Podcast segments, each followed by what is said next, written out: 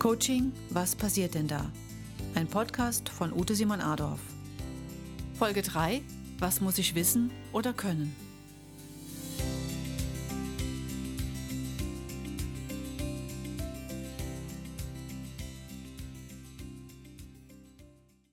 In der heutigen Folge geht es um die Frage, was muss ich wissen oder können? In Bezug auf das Thema Coaching am besten gar nichts.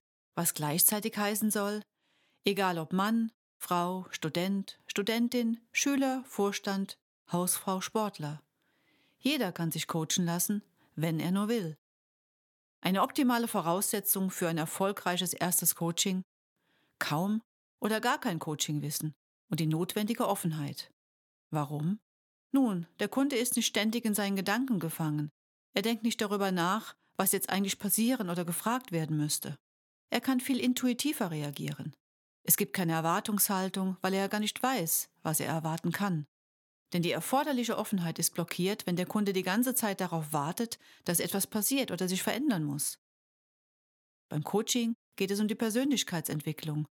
Und eine Persönlichkeit ist jeder Mensch, unabhängig von Wissen oder Können.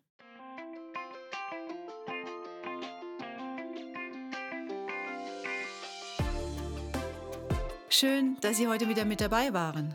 Sie möchten die nächste Podcast-Folge nicht verpassen? Abonnieren Sie jetzt meinen Kanal und folgen Sie mir gerne auf den bekannten Social-Media-Kanälen oder auf meiner Website simonadolf.de.